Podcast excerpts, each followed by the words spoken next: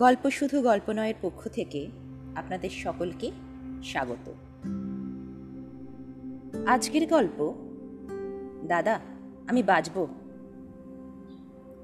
রচনায় সংঘমিত্রা রায়চৌধুরী আর কণ্ঠে আলো। টুকু অনেকক্ষণ শুয়েই ছিল চুপচাপ, একলা ঘরে। কতদিন ধরেও শরীরটা খারাপ, স্কুলে যেতে পারে এতদিন তো হাসপাতালেই ছিল সেই কত মাস ধরে। একদম ভালো লাগতো না ওখানে। সবার কেমন গম্ভীর গম্ভীর মুখ, খালি সবসময় ওষুধ আর ইঞ্জেকশনের কথা। কি বাজে গন্ধ। সেই এক ঘেয়ে সাদা আর সবুজ রঙের বিছানা, বালিশ পরার জামা কাপড় সব কেমন যেন। সব কিছুতে মাখামাখি দুঃখগুলো ওখানে যেন ফ্যানের হাওয়ায় পাক খেয়ে বেড়ায়। একটা আয়না পর্যন্ত নেই। সব কিছুই তো সিস্টাররা আর আয়া দিদিরাই করিয়ে দেয়। তাই হয়তো আয়না রাখে না হাসপাতালে, কে জানে?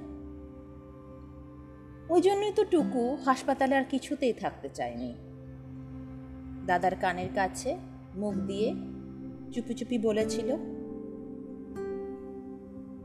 দাদা রে, আর এখানে ভালো লাগছে না। এখানে আর থাকব না। বাড়িতে ফিরিয়ে নিয়ে চলো। কদিন হলো টুকুকে বাড়িতে ফিরিয়ে এনেছে দাদা। টুকুর কোনো কথা দাদা ফেলতেই পারে না। বাবা মাকে তো টুকুর তেমন মনেই পড়ে না। দাদাই টুকুর সব। টুকুও দাদাকে প্রাণাধিক ভালোবাসে। দাদাই তো টুকুকে বাবা মায়ের স্নেহ দিয়ে বুকে করে আগলে রেখেছে।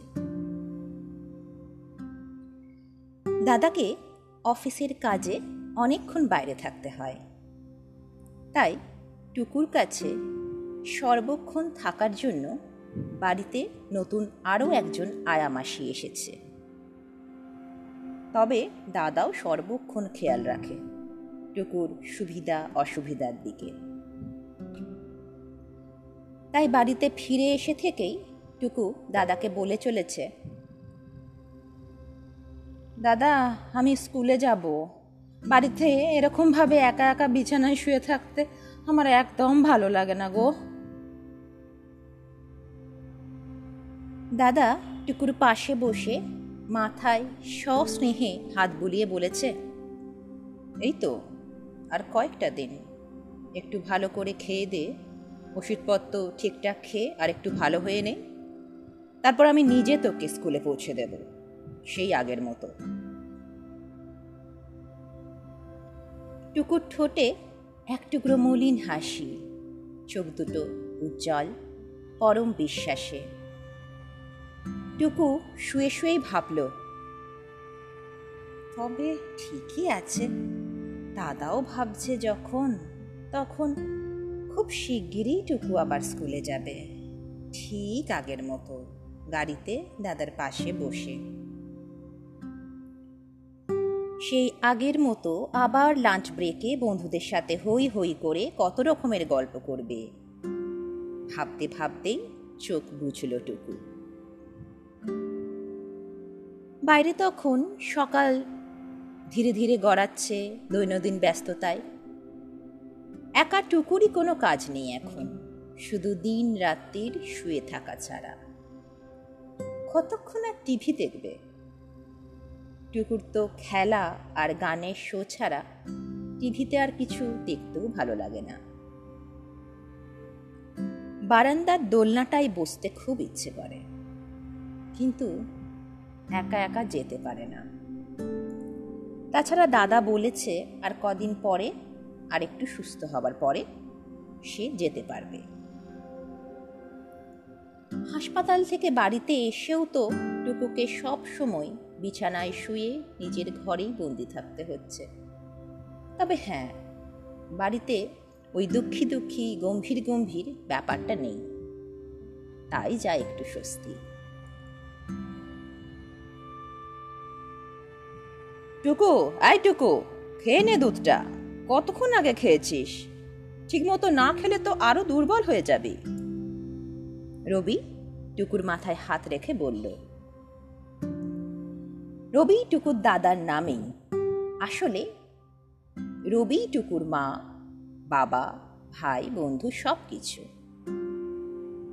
ওদের বাবা মা দুজনেই এক বছরের আড়াআড়িতে মারা গেছে। তখন টুকু এই এতটুকু, সবে বছর দুয়েক। তারপর থেকে বুকে করে আগলে রেখেছে রবি বাকমা মরা একমাত্র বোনটাকে।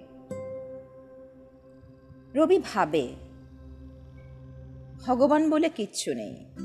আর যদিও বা থাকে, তার আক্কেল বিবেচনা, বিচার বুদ্ধি কিচ্ছু নেই। নইলে ছোট্ট বোনটাকে এমন একটা কঠিন মারণ রোগে বিছানায় ফেলে দেয়? টুকু হয়তো আর অল্পই কিছুদিনের অতিথি। লিউকোমিয়ার শেষ পর্যায়ে। রবি টুকুকে বাড়িতে নিজের কাছে রেখেছিল। সতেরো বছরের টুকু আর হাসপাতালে থাকতে চায়নি। নিজের মনে মনে কিছু বুঝেছিল হয়তো। তবে তা বলেনি।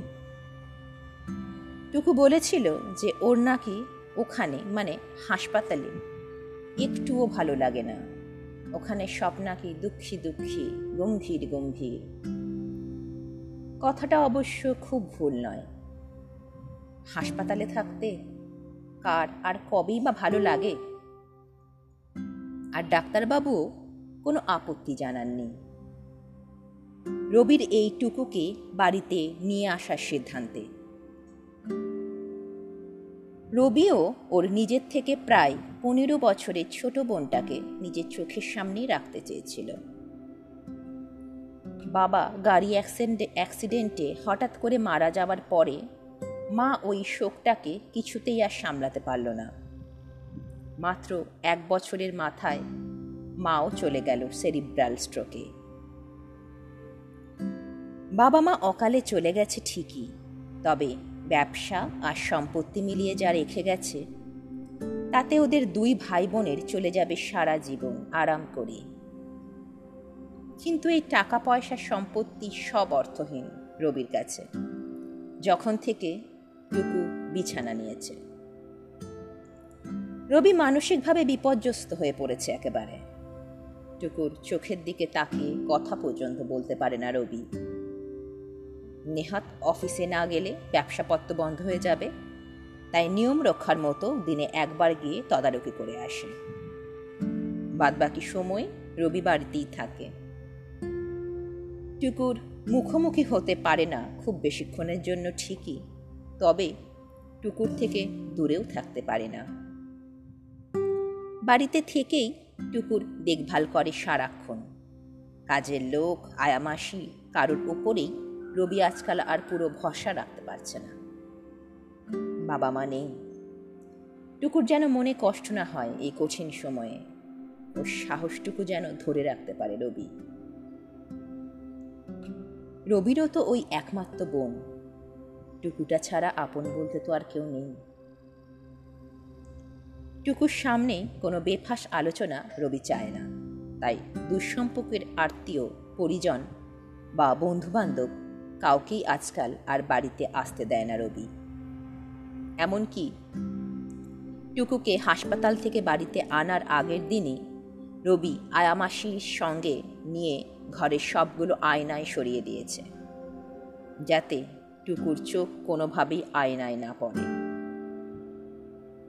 রবি সেদিন দাড়ি কামানোর সময় কিছুক্ষণের জন্য বাথরুমের দরজার পাশের ওয়াশ বেসিনের উপরের দেওয়ালে লাগানো থাকা যে আয়নাটা সেটাই ওখানের ওই দেওয়ালটাতে লাগিয়েছিল। তারপর দাড়ি কামানোর পরে বেমালুম ভুলে গিয়েছিল আয়নাটাকে ওখান থেকে সরিয়ে নিতে। সেদিন টুকু কিছুতেই বেড প্যানে বসতে চায়নি। তাই আয়ামাসি ধরে ধরে আস্তে আস্তে টুকুকে বাথরুমে নেওয়ার সময় হঠাৎ টুকুর চোখ পড়ে যায় ওয়াশ বেসিনের ওপরের দেওয়ালের ওপরে। রবির দাড়ি কামানোর আয়নাটায়। আয়ামাসিকে দু হাতে জড়িয়ে প্রবল কাঁদতে কাঁদতে টুকু চিৎকার করতে থাকে। দাদা, আমি বাঁচব! দাদা, আমি বাঁচব! দাদা, আমি বাঁচব! টুকু আয়নায় নিজের চুলহীন ফাঁকা মাথা, কালচে চোখ ছোপ ধরে যাওয়া নিজের শুকনো মুখ। নিজের কঙ্কালসর চেহারার প্রতিবম্ব দেখে নিজেই সহ্য করতে পারেনি। হাসপাতালে নেওয়ার অবকাশকেও দাদাকে দেয়নি টুকু। হার্ট ফেল করেছে টুকু। রবি সামান্য অসর্কতার কি চরম শাস্তি? টুকু যে রবির রাখির বন্ধনটুকুও ছিঁড়ে নিয়ে চলে গেল আজীবনের জন্য। কোনো অনন্ত দূরে। সমাপ্ত।